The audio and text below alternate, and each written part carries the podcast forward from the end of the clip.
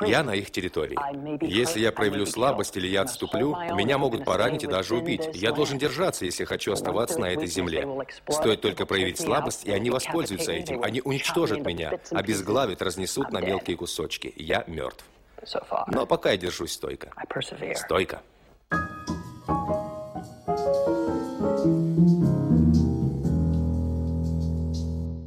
Здравствуйте, друзья! Сегодня мы вновь приветствуем вас в нашей киногостиной имени Мохсена Махмальбафа. Здравствуйте, здравствуйте. Сегодня у нас в гостях выдающийся undertaker русской культуры Иван. Здравствуйте, Иван. Добрый вечер. Здравствуйте, спасибо, спасибо, что пришли. Да, да. И также hardliner русской религиозной философской традиции Илья. Здравствуйте, Илья. Здравствуйте, приятно. Здравствуйте, очень Здравствуйте. рады вас видеть. Я тоже, спасибо. А, сегодня в нашей киногостиной имени Максена Махмальбав, а ну, конечно же, и сам я забыл представиться, ваш бессменный ведущий, ведущий научный сотрудник Института документалистики имени Максена Махмальбафа Жуков Дмитрий Константинович. Ну, теперь что же, от формальных вещей перейдем к конкретике. Сегодня мы встретились, чтобы поговорить немножко о документальном фильме Вернера Херцога и конкретно его фильм «Гризли Мэн» или «Человек-гризли». Документальный фильм, посвященный Тимоти Тредвеллу, своего рода экоактивисту. А, ну и что же, в разговоре об этом чудесном полотне кинематографическом мы сейчас и сольемся с нашими гостями.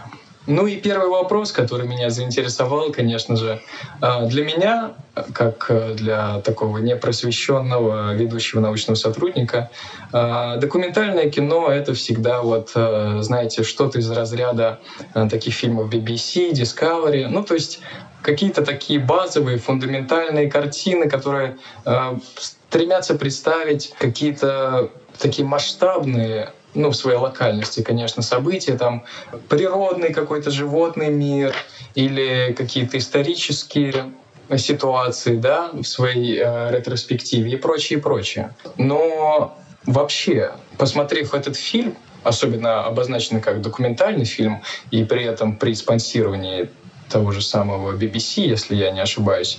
Discovery. Э, Discovery, да? Ну вот, э, что такое вообще документальное кино?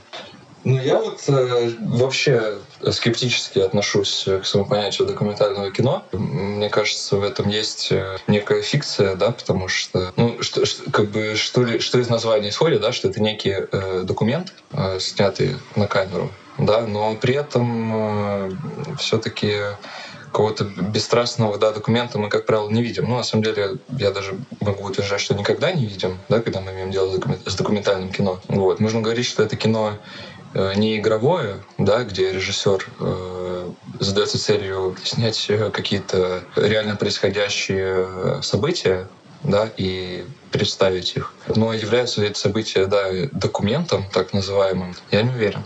Но конкретно, да, здесь мы, конечно, можем сказать, что это вот в таком бытовом значении документальное кино, ну, потому что использованы в картине записи вот этого Тимати, да, архивные, которые он сам снимал, о том, как он э, перемещается по заповеднику, да, о том, как он э, контактирует с медведями, и э, записи, которые снимал уже непосредственно Херцог, да, то есть он брал, он брал интервью у знакомых Тимати, у родителей, да, у его коллег. Да и даже у каких-то случайных людей. Да, даже у каких-то случайных людей, которые просто как-то каким-то образом относятся ко всей этой ситуации. Да нет, некоторые... Попались по дороге.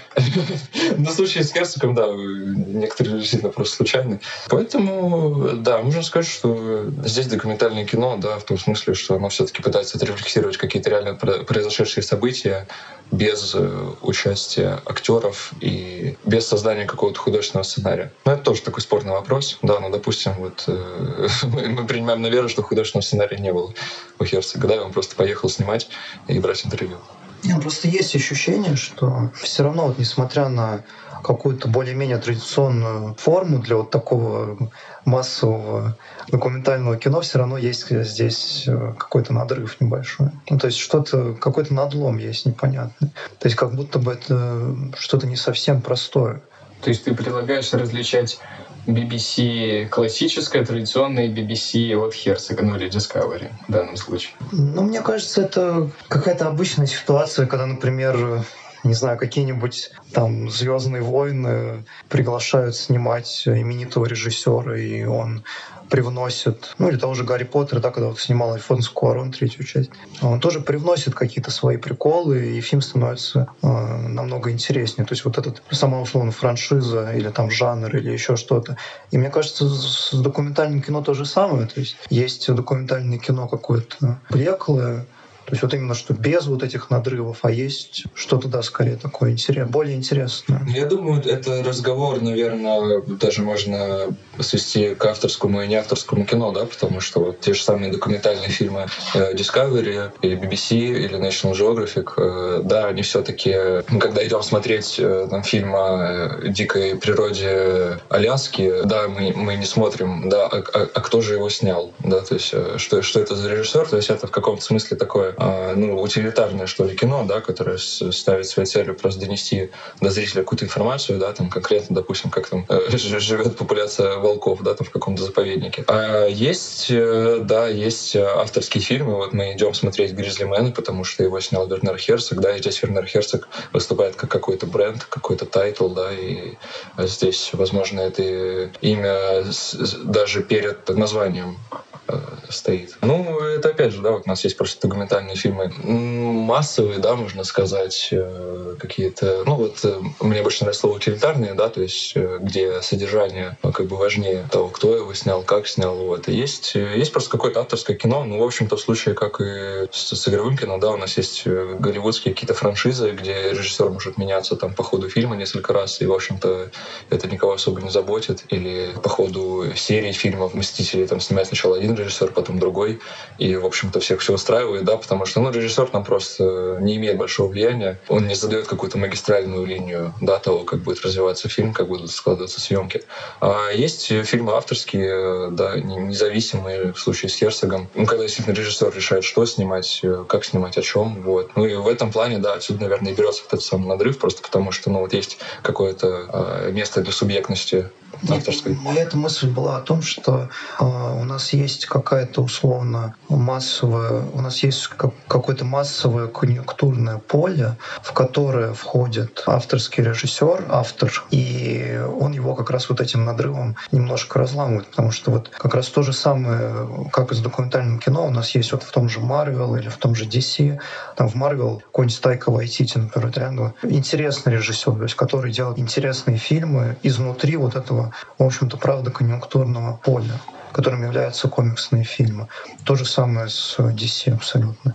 Там есть э, какие-то ремесленники, которые делают отдельные части, там, а есть, есть интересные люди хорошие. Ну вот вы уже упомянули такие слова, как авторское кино, конъюнктурное кино. Ну, чтобы немножко устаканить эту терминологию, я бы предложил на данный момент. Ну, очень формально, конечно, и грубо, но называть авторское кино каким-то субъективным, а вот такое конъюнктурное, массовое, да, объективным кино. И вот э, в этом поле хотел бы тогда спросить, что, ну, во-первых, можем ли мы вообще делать э, такое, производить такое деление? Да, какое-то кино субъективно, какое-то объективно.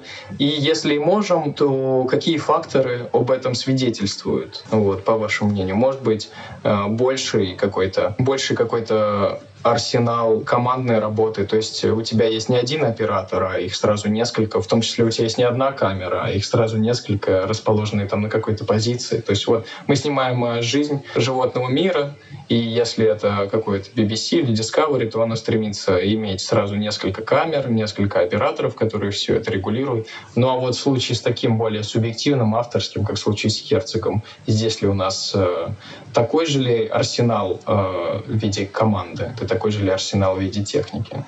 Ну и, я думаю, есть другие элементы, которые могли бы также помочь нам различать какое-то субъективное и объективное кино. Ну, я не знаю, спорно. Мне как-то интуитивно не хочется соглашаться с этим делением на объективное и субъективное. Вот, ну, как минимум, потому что все-таки все-таки есть э, в любом фильме все равно какая-то субъективная часть, да, просто на уровне сценария, автора, да. Все-таки камеры кто-то расставляет определенным образом и помещает в определенное место. И да, точно ну, так же. Поэтому я говорю скорее о степени приближенности к этому понятию субъективности или объективности. Не то, что есть прям радикально субъективное, радикально объективное в каком-то чистом виде, но то, что кто-то ближе к субъективности и есть какая-то фигура режиссера, что будет расставлять эти камеры, а есть команда, которая вместе будет решать, где и как мы будем расставлять эти камеры.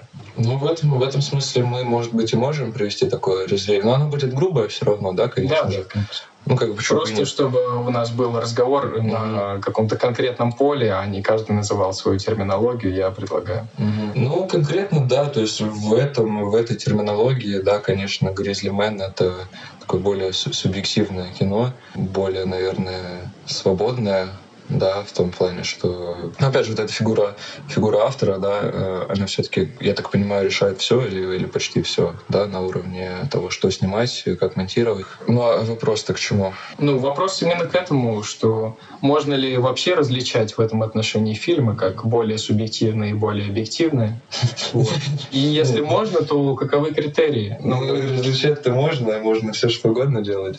Не знаю, тут как-то одно с другим перемешивается, потому что что на уровне монтажа, э, я так понимаю, э, что фильмы э, Discovery и BBC, они работают примерно так же, как Гризлимен Херцога, потому что они работают в какой-то мере с готовым материалом. Да, возможно, это материал не из... В случае Херцога это материал не из разных источников, это материал от самого Тимати. Но тут тоже вот разговор о методе вот этой организации каких-то уже готовых кусков. С другой стороны, э, чисто в своих съемках Херцог находится в непосредственной близости от того, что он снимает. То есть у него нет таких кадров, когда он там пытается сам следить за этими медведями. То скорее он э, находится рядом с людьми.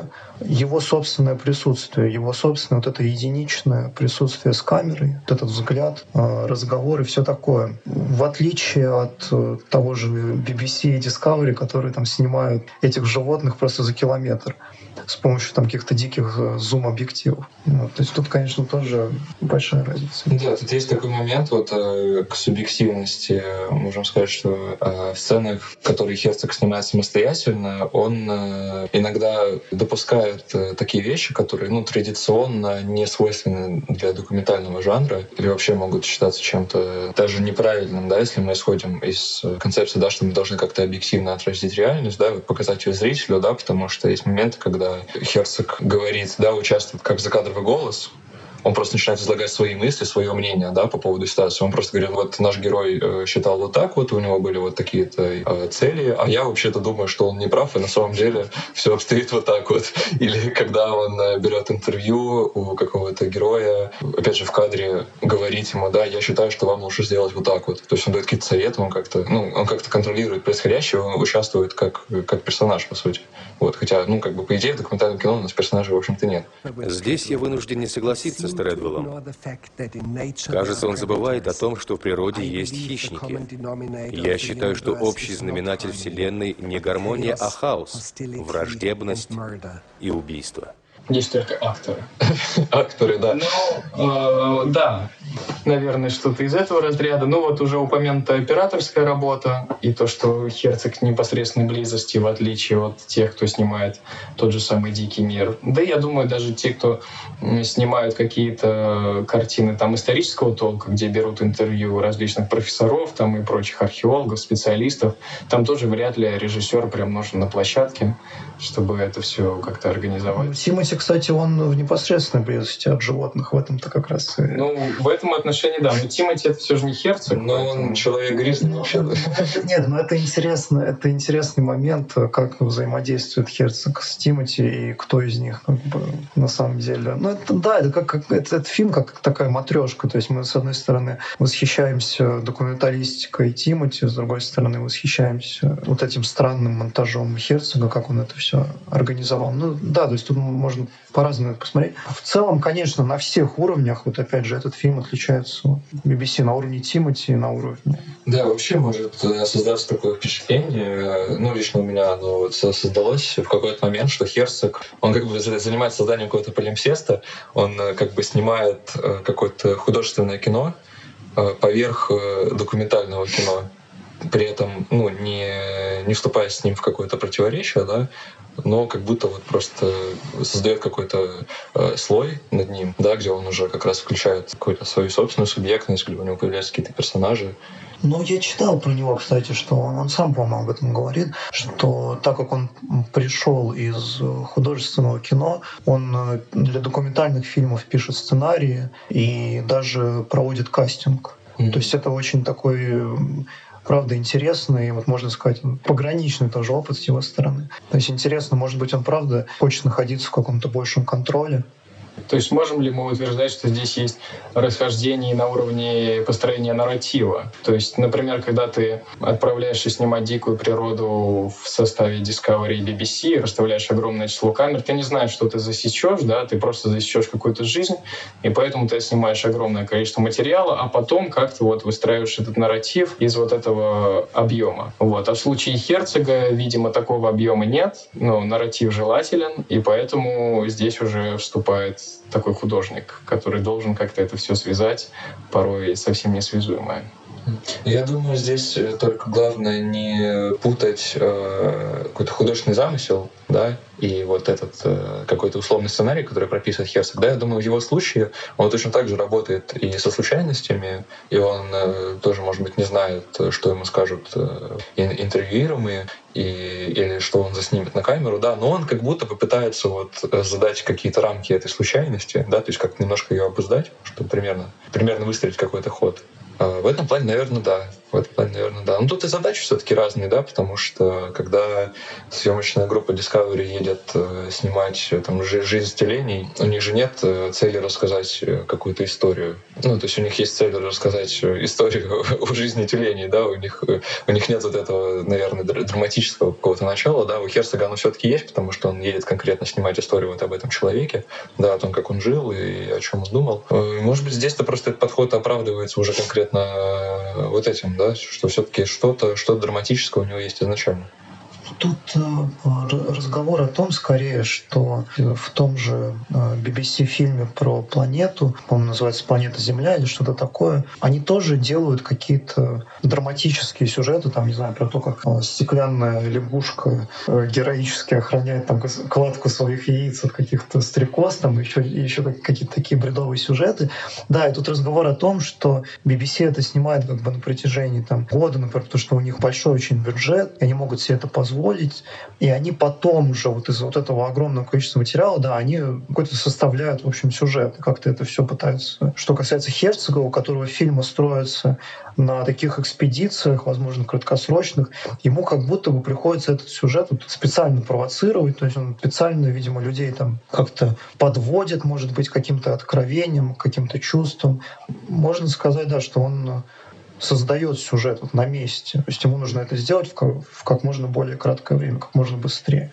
Ну да, вот была мысль о том, что документальное кино населяют акторы, да, так называемые, то есть э, те, кто действует, то есть некие, ну не обязательно даже люди, да, просто некие э, объекты, которые, действия которых запечатле, запечатлевает камера, да, а в случае с художественным кино у нас все-таки есть персонажи, да, которые определя, определяются нарративом, сценарием, да, какие-то какие актеры, которые тоже все, безусловно, являются акторами, да, но здесь именно появляется какой-то э, дополнительный слой fiction, да, так называемого.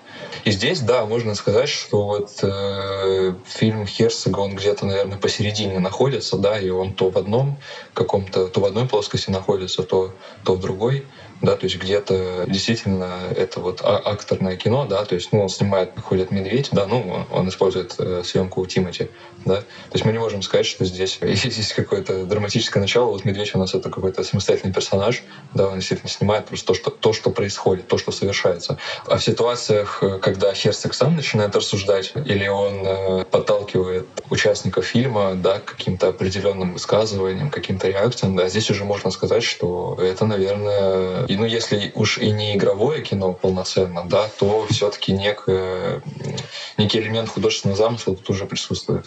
Ну, то есть Э, в принципе, в какой-то мере возможно говорить о разнице с точки зрения телеологии, да? что если BBC и Discovery едут, ну, они конечно, знают, что они увидят вот этот животный мир, но не знают точно, как, какие драматические сюжеты потом они смогут из этого выстроить, то в случае с Херцогом он как бы точно знает, что у него будет какая-то драма. Он не знает, в как, каких именно тонах она будет, но ему она точно нужна. Да, он, он надеется. Да, и вот я потому что помню, э, как начинается фильм «Встреча на краю света», он летит э, на этот Южный полюс и отмечает, я еду не снимать пингвинов. Да, то есть э, «Встреча на краю света» — это еще один документальный фильм э, Херцога, который посвящен жизни путешественников на Южном полюсе, да, и жизни дикой природы. Это уже другой. Ну, в чем-то, в чем-то похоже на Гризлимена, определенно. Тоже, тоже сняты в сотрудничестве с Discovery.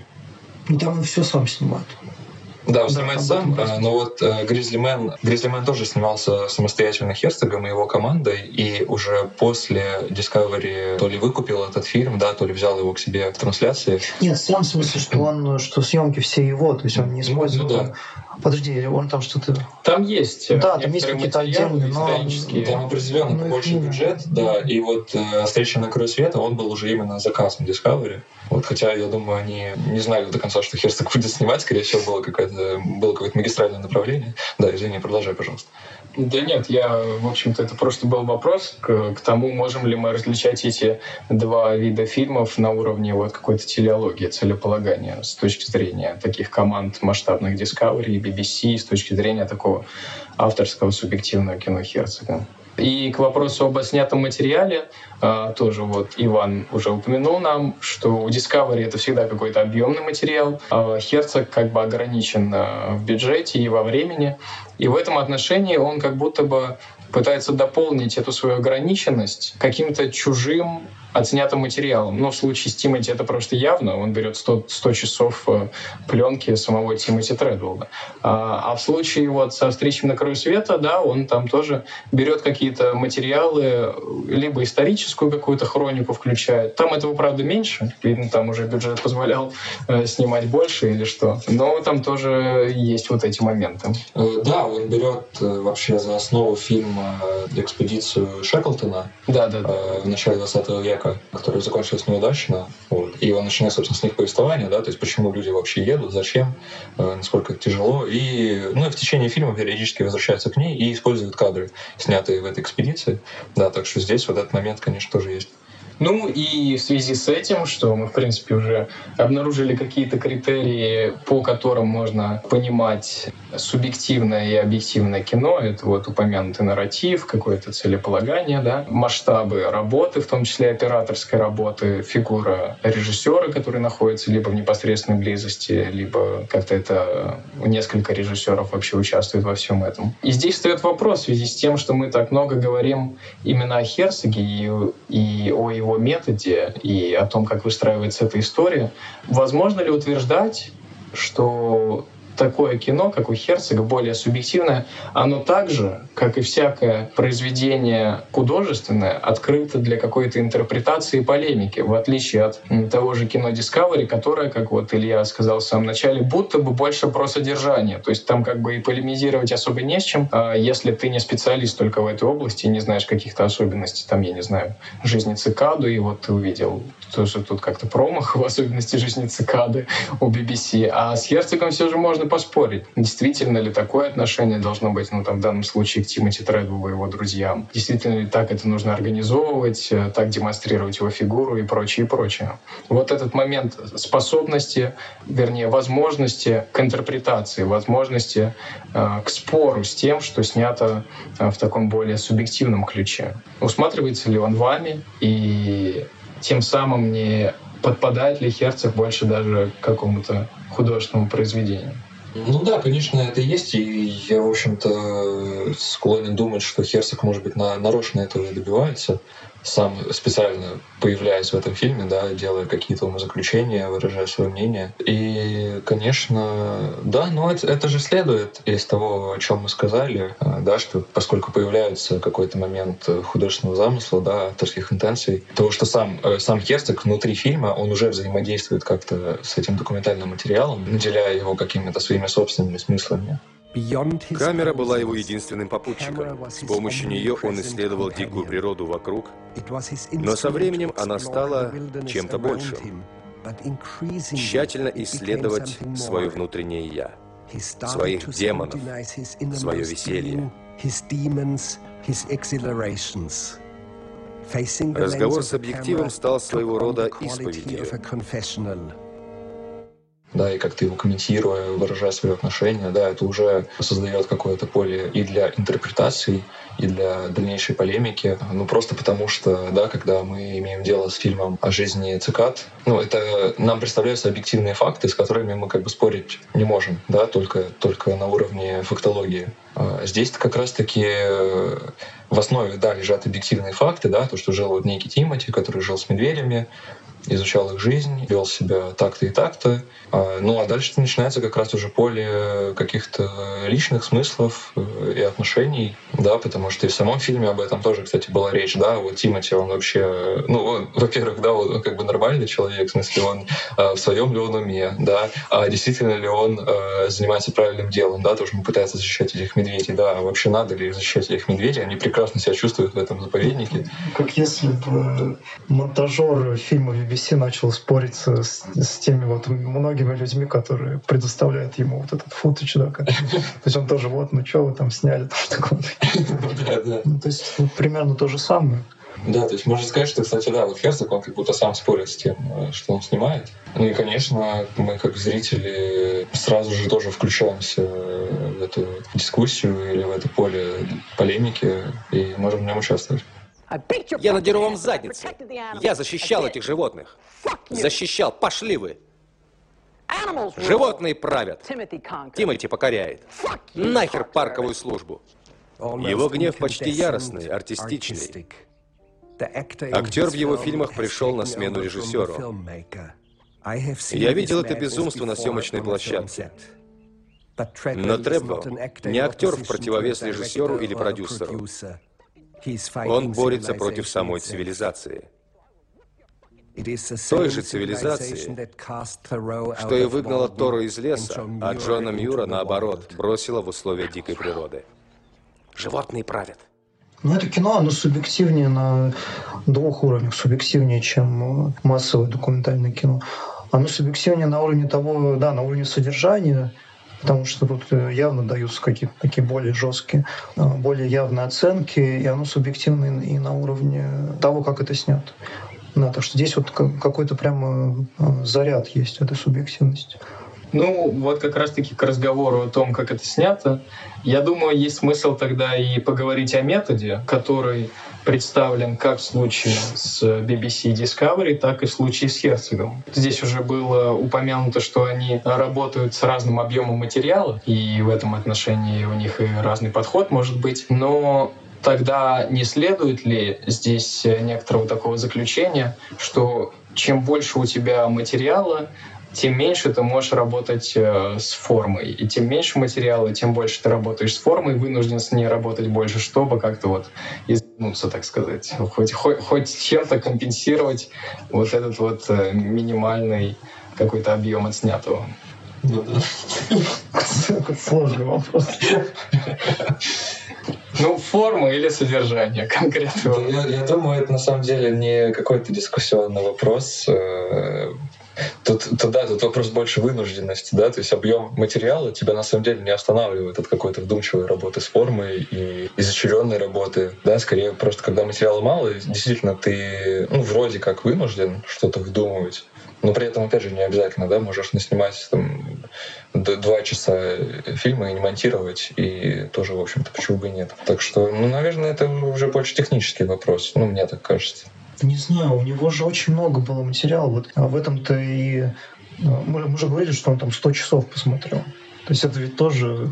Тут, мне кажется, дело немножко в другом. Тут дело в том, а, что на формальном уровне это, в общем-то, примерно одно и то же. То есть Мы обсуждали э, до подкаста тот момент, что когда берут у людей интервью, то после их реплики еще какое-то время оставляют, как бы, чтобы вызвать какую-то неловкость или еще что-то. Интересно то, что я, когда смотрел какую-то лекцию про Херцога, там говорили, что это такой гиперболизированный прием, который очень часто используется в обычных документальных фильмах, таких ну, массовых, скажем так. Только здесь он просто доведен до предела. Зачем это делается?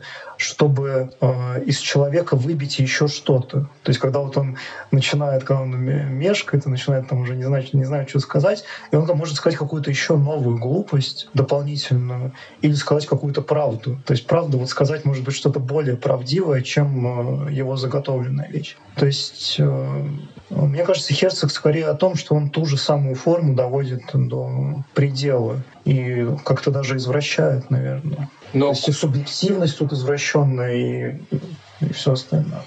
Но корни, в общем-то, одни и те же у него, да? То есть и тем самым на уровне метода так фундаментально он не Ну, непонятно просто, что первичнее. То есть он, он может быть вот, ну, тоже, да, то есть он, может быть, пытается э, снять такое же кино, но у него не получается, у него получается что-то более субъективное, или же, или же на, наоборот. Непонятно непонятно, что им движет, в общем. Но также, кстати, вот э, вспоминая конкретный фильм «Гризли Мэн», и, в принципе, можно это в какой-то мере применить и к, и к фильму «Встреча на краю света», Херцог э, стремится показать несколько точек зрения, несколько позиций на ту или иную ситуацию. Ну вот в отношении Гризли Мэна это заключается в том, что он приводит и тех людей, которые осуждают деятельность Тимати, и тех людей, которые его близкие друзья или там вообще родители, которые одобряют его, и тех людей, которые вообще не имеют к Тимати никакого отношения, и тоже почему-то они высказывают какие-то позиции. При этом в случае с BBC Discovery здесь как будто бы отдается всегда только одна какая-то генеральная линия без каких-либо ответвлений. И получается очень так, э, ну, возможно, даже более авторитарно получается, чем у Херцога. Все равно нельзя говорить э, о какой-то его меньшей авторитарности, потому что, ну, я думаю, он за собой оставляет последнее слово. Мне кажется, его голос все равно звучит поверх всех этих голосов. И, то есть даже вот там финальный вывод фильма, да, про то, что медведи, они как бы не совсем там какой-то добротой там и взаимопомощью руководствуются, а скорее голодом каким-то тупым и усталостью. Это тоже вывод Херцога, и он так жестко и чувствительно как-то произнесен. Не знаю, мне кажется, это перечеркивает э, все и что не дает мне покоя, это то, что на лицах медведей, запечатленных Тредвеллом, я не вижу ни родства, ни понимания, ни милосердия. Я вижу только безразличность природы. Для меня не существует такого понятия, как тайный мир медведей, и этот отсутствующий взгляд говорит только о наскучившем интересе к еде. Но для Тимоти Тредвелла этот медведь был другом, спасителем. Да, можно сказать, что он просто сначала со всеми посоветовался, там, и потом высказал это мнение, но не знаю. Да, тоже как посмотреть, но мне кажется все-таки, что этот голос, он над всеми другими.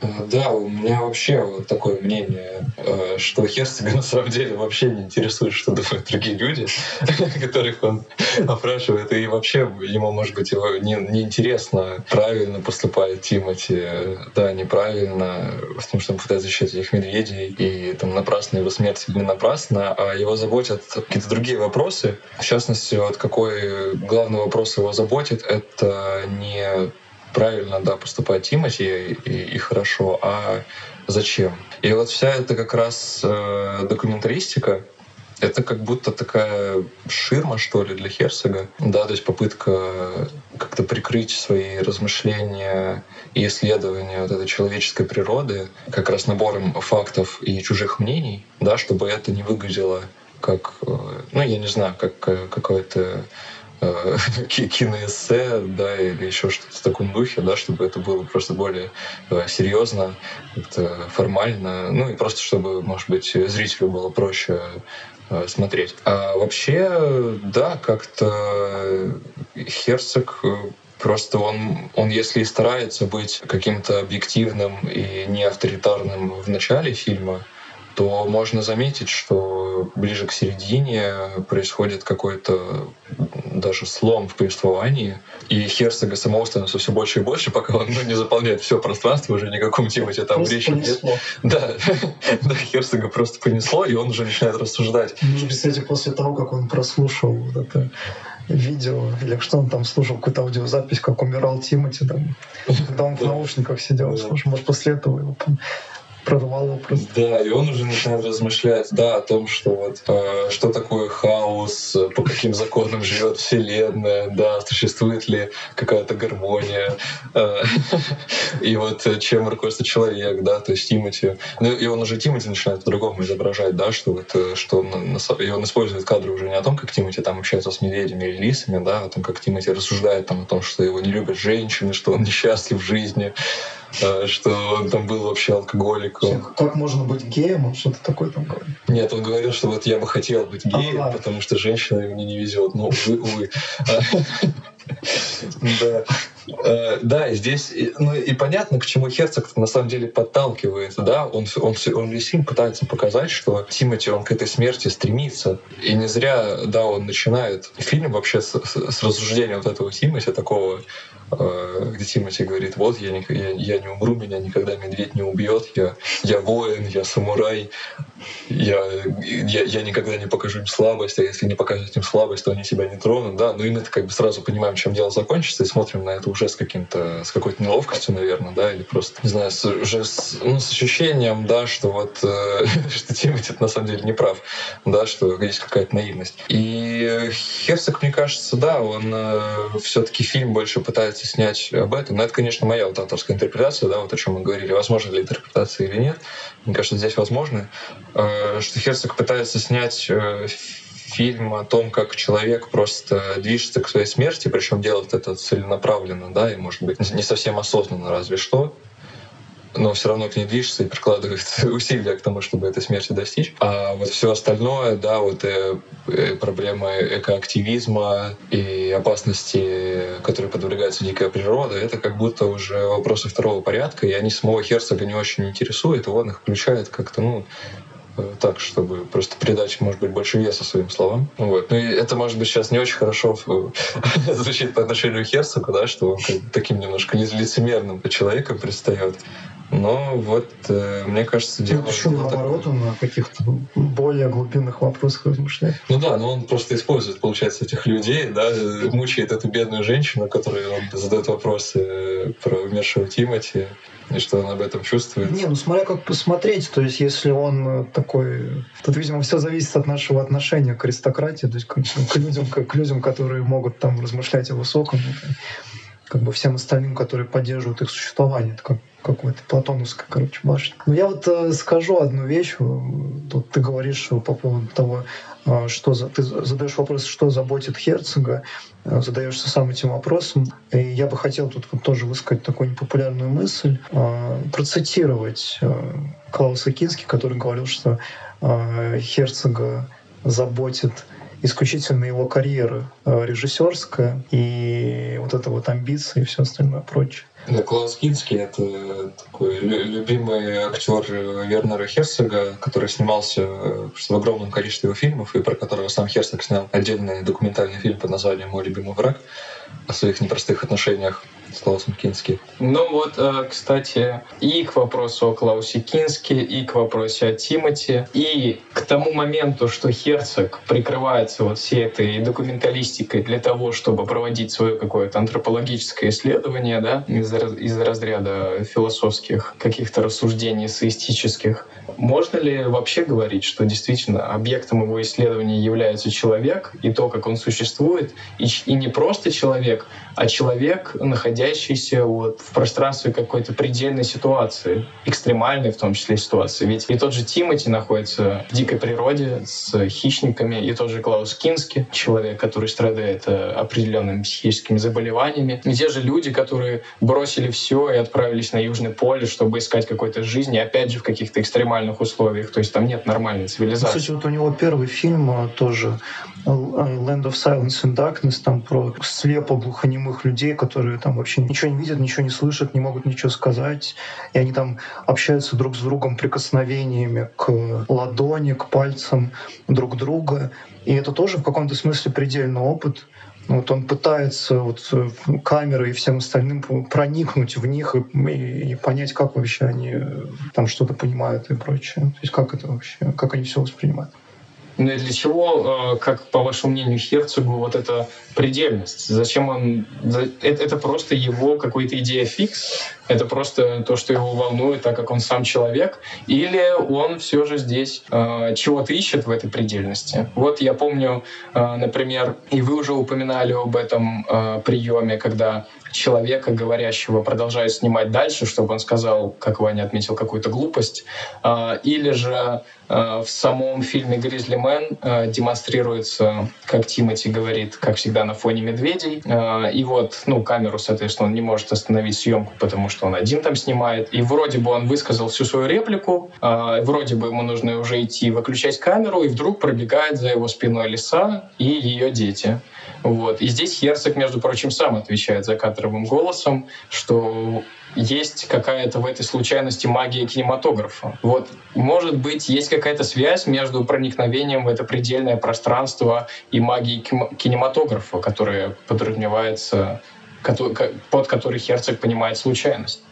Да, есть э, цитата Херцога, да, вот в этой сцене, где у Тимати появляется лиса, да, где камеру, камера вовремя не останавливается. То есть что говорит Херцог сам за кадром? Своим бурным поведением перед камерой Тредвелл, возможно, не осознавал, что кажущиеся пустыми некоторые моменты имели странную, непонятную красоту. Иногда изображение проживает свою собственную жизнь, свою загадочную известность. Это вот мы тут начали говорить по поводу некой бесчеловечности, да, возможно, в, в авторитарности своей Херцог э, достигает этой бесчеловечности в каком-то смысле. Да, возможно, его интересует не человек в предельности, а его скорее интересует кино. То есть он, видимо, хочет снять кино, и для него вот эта вот предельность, она как то, чем можно это кино создать и спровоцировать и прочее, прочее, прочее. Ну, нельзя сказать, что это какая-то человеконенавистническая позиция, но я думаю, он просто думает об этом больше, чем о человеке. Это оправдывает его? Не то, что обвиняешь? Да нет, но никто его в этом не обвиняет. Но тут э, скорее разговор о том, что он просто как-то слишком сильно на этом концентрируется. И ведь мы говорили, что он как-то даже специально это провоцирует. Нет, ну тут можно тоже поспорить, да. Может быть, все-таки все равно здесь в основе лежит желание исследовать человека, да, потому что он же приходит к этим э, вопросам, да, и ищет вот этих предельных моментов все-таки на человеческом материале, общается с людьми, э, да, получает от них какие-то реакции, высказывания и уже отталкиваться от этого. Так что не знаю, может быть, э, может быть, Херцог все-таки пытается исследовать человека, да, ну или как минимум вот этот человеческий мир, да, в предельном, да, потому что, ну, точно так же, как и в Land of Silence and Darkness, э, Херцог все-таки тоже работает с людьми. Поэтому, не знаю, да, конечно, у него есть э, рассуждения и в «Человеке Гризли», да, о каких-то метафизических понятиях да, когда он уже забывает про Тимати, начинает просто рассуждать о, о жизни, о мире. Совершенством принадлежало медведям, но время от времени Тредвелл лицом к лицу сталкивался с суровой реальностью дикой природы. Это не вписывалось в его сентиментальную идею, что все в этом мире сбалансировано и гармонично. Тут важна, наверное, отправная точка, да, все-таки. Ну, так что я бы, я бы не мог сказать, что Херцог бесчеловечен. Вот, и мне даже кажется, что у него ну, действительно получается в какие-то моменты прийти к этим пределам, даже что-то там обнаружить полезное. Позиция бесчеловечности — это же тоже позиция Клауса Кински, который говорил, что Вернер Херцог, он ну, может э, там... Что, вот именно, да, именно о том, о чем мы сейчас говорим, он э, говорил Клаус Кински, что Вернер Херцог может ради вот этого э, своего кино, ради своей вот этой режиссерской карьеры, он может там людей поставить в очень экстремальные условия, чуть ли не довести их до смерти. Хотя сам э, Херцог говорил, что как раз вот единственное, что он не делал, это смерть. То есть это вот единственное, что... Может быть, это правда можно воспринять как какое-то жизнелюбие, я не знаю, или еще что-то. Что он вроде бы вот доходит до предела, но не, не совсем. Тоже, да, можно по-разному это посмотреть. Но здесь мне понравилась э, вот эта мысль, что вот эта предельность, вот эта предельность, которую он, к которой он стремится, и в которой он находит э, какую-то магию кинематографа, какое-то его чудо, и которое он провоцирует, при этом, эту самую э, случайность. Быть может, тогда можно говорить об вот этой самой случайности, когда же о какой-то эстетической категории, вот, я не скажу киноэстетическое, потому что здесь, кстати, приходит на ум то же самое искусство перформанса, да, которое тоже всегда про какую-то случайность. А, тот, кто участвует в нем, не знает, что, что из этого всего выйдет. Есть какой-то план, но не может быть уверен точно. Оказывается, заброшен. Да, да. То есть вот...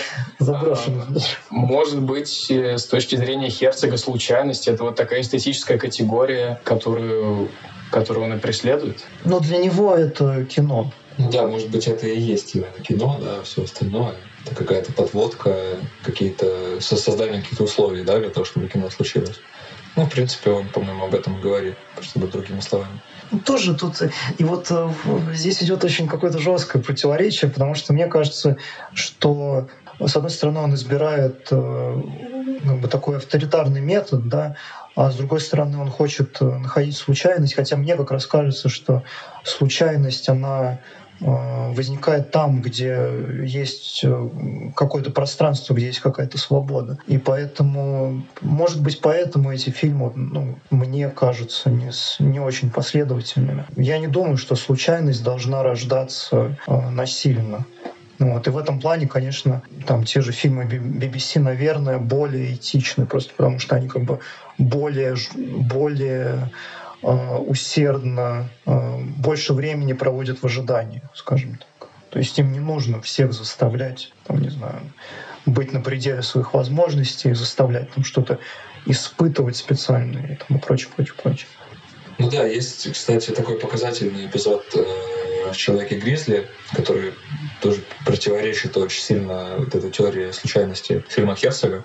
Э, да, это эпизод э, с врачом-патологоанатомом, который выглядит как игровой эпизод, как будто на месте врача актер, ну потому что он просто, он смотрит, во-первых, он смотрит в камеру очень выразительно, во-вторых, он как-то очень активно жестикулирует, у него поставлены интонации, и ну, вообще создается впечатление, что он играет. И э, я когда смотрел, у меня было такое ощущение, что как будто позвали актера. Э, потом я на статье по поводу фильма прочитал, что все было немного сложнее, э, что Херцог нашел реального врача, не говорится, кстати, был ли он реально патологоанатомом или это просто какой-то врач. вот. Ну, допустим, это был реально патологоанатом, и он э, попросил этого врача сделать вид, что он актер, который играет врача. То есть, и, ну и тут вот, действительно никакого места для случайности уже не остается. Более того, э, здесь какая-то, ну какие-то наоборот очень жесткие рамки, причем, э, ну они явные. То есть видно в самом фильме, что это, что это сделано специально. Так, кстати, может быть в этом-то и идея Херцога, что чем жестче ты ставишь рамки, тем больше возможности выдавить эту случайность. Ведь в сцене с этим патологоанатом используется тот же самый прием по э, съемки после всего сказанного. И там видно замешательство у этого человека. Ну, да, когда он уже отыграл свою роль, да, что он не понимает, что ему делать. И, и тут-то, наверное, да, Херстер попытался что-то уловить. Но, но это просто получается так, что он создает какую-то проблему и сам же пытается ее решить. Что он мог сказать, что типа, на самом деле я актер, на самом деле я... На самом деле я женщина. Не, ну это правда очень... Это, опять же, это какую-то раскрывает вот эту непоследовательность, о которой я там говорил в самом начале, что это как-то правда, правда какой-то рандом абсолютно. И э, да, наверное, единственное, что можно сказать вот четко про эти фильмы, это, наверное, что это какая-то провокация, да. Вот постоянное провоцирование этой случайности. Это, это наверное, вот э, такой метод. Нельзя сказать, что главный мотив этих фильмов — это случайность. То есть, наверное, кино Херцога — это такая... Это не чистая случайность, это вот именно что извращенное такое провоцирование каких-то киномоментов.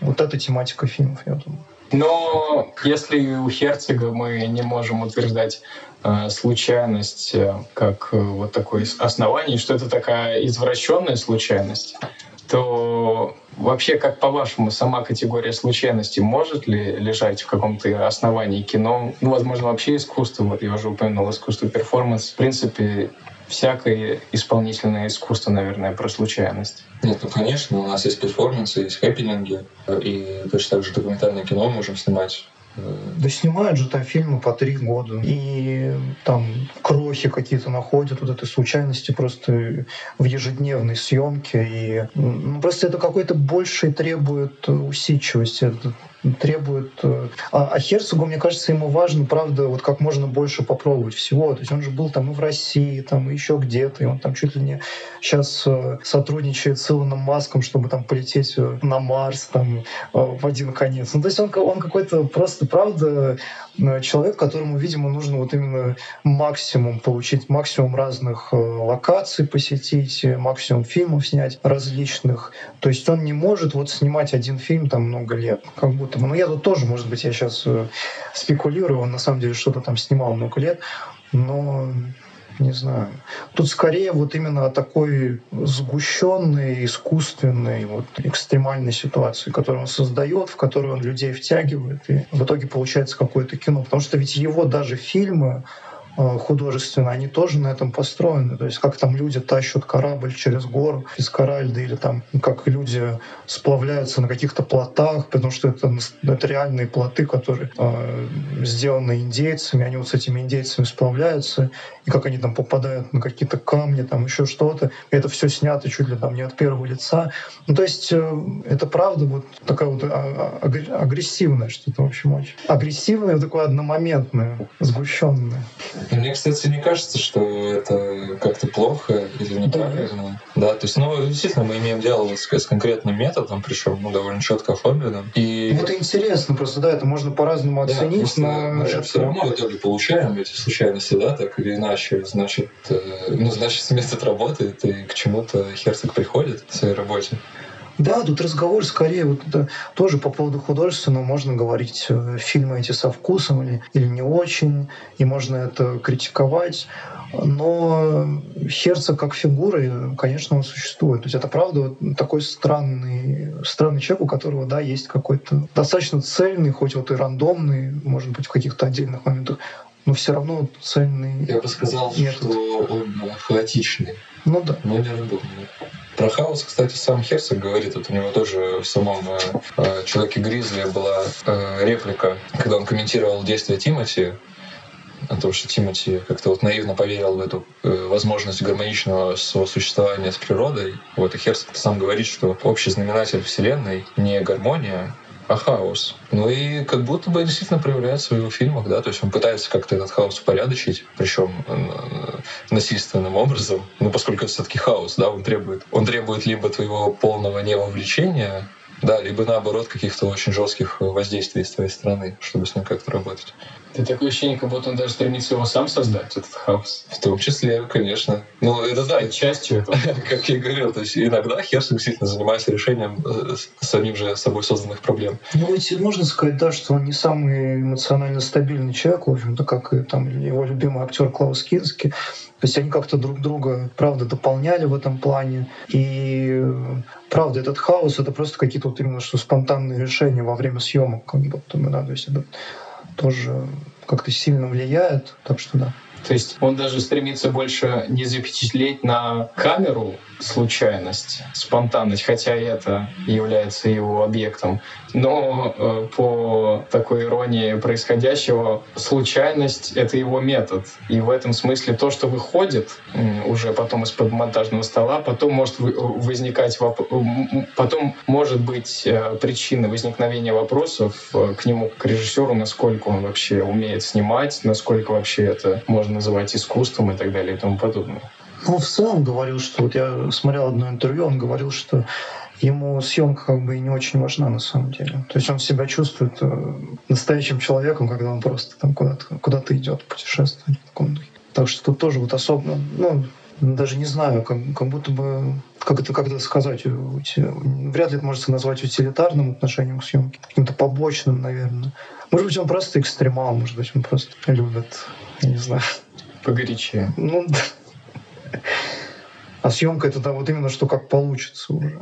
Ну, кстати, мы начали наш разговор с того, что то, что сказал Илья, то, что документальное кино будто бы должно отсылать нас к какой-то объективности. И я подумал сейчас и в связи со всем этим обсуждением и прочее, что документ ведь это какое-то безличное явление, безличный феномен. Да? Если какой-то документ подписывается, то из-за того, что его подписывают несколько сторон, то он уже не может как бы никому принадлежать. И в этом отношении мы могли сказать, что он безличный. В то время как высказывание, а творчество — это, несомненно, высказывание, каком бы, каким бы оно ни было, документальном ли кино или художественном, перформансом, чем угодно, высказывание всегда имеет э, какого-то субъекта, всегда личное всегда субъектное. Да, это как раз то, чем я говорил. Даже если мы берем самые, насколько это возможно, отстраненные бессубъектный фильм, максимально лишенный какого-то авторского мнения, мы все равно уже имеем вот в этом первоначальном движении взять камеру в руки и начать снимать, мы уже имеем авторскую фигуру и какой-то художественный замысел. Тоже вот это моя любимая история, как э, я был там на Ардок-фесте, смотрел какой-то какой-то фильм, э, и там... Сейчас нужно Илье вставку сделать. Ардок-фест. Ну да, на фестивале документального кино, и там был великий момент, э, когда э, главный герой фильма, какой-то дедушка, э, он издалека подъезжал на мотоцикле к камере, которая там лежала на дороге или что-то такое. Ну, то есть он просто наезжал на камеру. И люди в конце фильма сказали, что... Ну, то есть зрители, они начали... Там режиссер вышел на сцену, и был чуть ли не самый первый вопрос, а ну разве это документальное кино, что вот в этот чисто постановочный кадр, как он мог так вот, как вы могли знать, куда он подъедет, и там, где установить камеру и прочее. И тогда мне показался этот вопрос более-менее более-менее уместным. Ну, то есть, э, правда, документальное кино — это же о какой-то правде, наверное. Но сейчас мне кажется, что да, любое кино — это какой-то обман в той или иной степени. И я думаю, здесь вообще об этом даже не стоит говорить. Тем более, что касается Херцога, который сам прямо намекает, что он вот именно тоже в каком-то пограничном находится состоянии, что он очень много художественных элементов сюда вводит. Так что ему совсем не обязательно даже объективность какую-то показывать. Ну, в этом смысле тогда можно сказать, что документальное кино, как и вообще всякое высказывание, за которым стоит субъект, оно тоже о правде, но о какой-то правде личной. Вот. То есть для того человека это будет истина, кто высказывает это. А для другого, это выслушает или посмотрит, может оказаться чем-то ошибочным или неистинным, или ложным. Ну, в том интервью, кстати, вот, который он, в котором он говорил про документальное художественное кино, он сказал, ну мы же не мухи, которые там, не знаю, следят как-то вот так отстраненно. И это, кстати, вот это, это отсылка же вот к этому великому э, там, кино 60-х годов э, английскому, которые как раз говорили, что они как мухи, потому что у них были маленькие камеры, они следили там за э, Бобом Диланом, который э, ехал в тур по Великобритании, и они говорили, что их метод — это метод мух, такой не, э, абсолютно не ангажированный и прочее, прочее. Но это же все какая-то иллюзия. И Херцог тоже говорит, ну мы же не мухи, ну на самом деле. Да, конечно. Мы можем единственное вот о чем сказать, что такое традиционное документальное кино, оно все-таки по своему замыслу монологично. То есть оно не подразумевает какого-то собеседника и ответчика, да, просто доносит какую-то мысль, какую-то информацию, да. А Херцог, э, конечно же, стремится к какому-то, ну, если уж и не диалогу, да, но он оставляет какое-то пространство для ответной реплики, да, просто потому что он говорит вот о каких-то вещах, которые невозможно воспринимать э, как окончательное утверждение. Вот поэтому, да, вот э, в этом смысле мы можем говорить, да, что вот есть э, документальное кино такое более утвердительное, ближе как бы, ну, может быть, не к правде, а к факту, а есть э, менее близкое к факту. Да, но, конечно, конечно, в основе, ну, я все-таки считаю, что любое кино — это фикция, поэтому сам термин документальный, недокументальный, он как-то фундаментально не точен.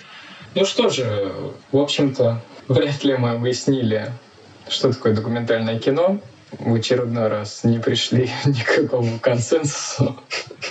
Но у нас впереди еще огромное количество чудесных картин. И, быть может, в случае с тем или иным режиссером мы будем открывать все новые и новые грани документалистики и когда-нибудь сможем описать все грани документального кино. И тогда-то, наконец, составим целый список, который присущ этому явлению как объективно существующему феномену. Ну, конечно. снимем свое документальное BBC кино о кино. Разве это не грустно? Это шмель, который выдыхается. Он был занят, опыляя эти леса Аляски. И это меня тронуло за живое. Он жил, занимался своим делом, летал, работал. А теперь он мертв. Так красиво, так грустно и так тяжело. Ну а сегодня с нами были хардлайнер философской, религиозной, русской традиции Илья. Спасибо. Спасибо, что пришли. Спасибо за содержательную беседу. Был рад пообщаться, спасибо. Может быть, еще когда-нибудь здесь окажетесь такими-то высказываниями. И Undertaker русской культуры Иван. Спасибо, Иван. Да, здравствуйте. Что были Спасибо. Мы уже про прощаемся в этот раз, так что всего доброго. Ну и, конечно же, ваш э, бессменный ведущий, ведущий научный сотрудник Института документалистики имени Махсена Махмальбафа Жуков Дмитрий Константинович. А это была наша программа «Киносалон» имени Максена Махмальбафа. До новых встреч!